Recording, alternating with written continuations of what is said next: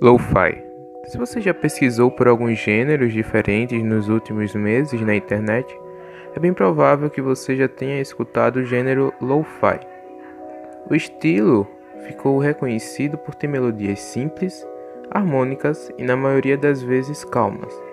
Estilo que muitos usam tanto para a parte prazerosa de escutar músicas, quanto para a parte mental, onde o lo-fi tem a ideia de trazer paz para quem está escutando.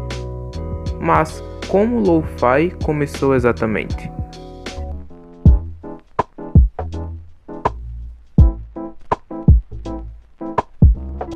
Para saber a resposta, precisamos voltar no final dos anos 80, onde um DJ chamado William Berger usou seu tempo de 30 minutos em uma rádio para passar músicas com batidas simples e calmas, onde foi chamada de lo-fi, onde também pode ser low fidelity ou simplesmente, quando traduzimos, baixa qualidade. Alguns anos se passaram e o gênero foi crescendo e tendo um pouco mais de visibilidade e então, no ano de 2018, foi onde conseguimos perceber o quanto o lo-fi cresceu.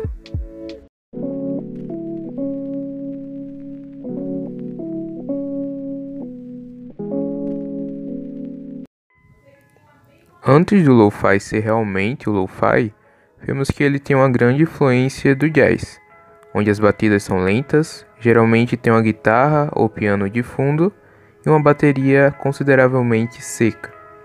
Aos olhos de produtores musicais e DJs, é considerado algo revolucionário, onde prova que às vezes o menos é mais e usar coisas muito simples às vezes pode dar algo bem legal. O lo-fi foi criado para ser algo que te faça refletir sobre a vida, ou pode ser algo que você use para estudar ou realizar uma atividade. Algumas pessoas o associam a um porto seguro onde a hora de escutar lo-fi é a hora em que você simplesmente pode esquecer dos problemas. Na parte da produção, muitos usam os próprios instrumentos musicais com alguns efeitos, outros usam algum programa de computador e alguns artistas usam até mesmo um simples smartphone.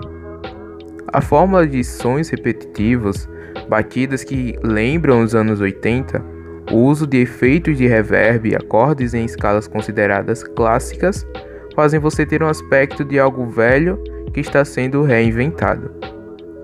Algumas ideias foram surgindo ao longo do tempo, como usar som ambiente, chiados ou barulhos tecnológicos.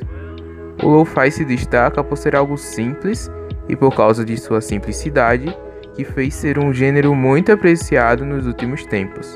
A maioria que escuta gosta e simplesmente continua escutando.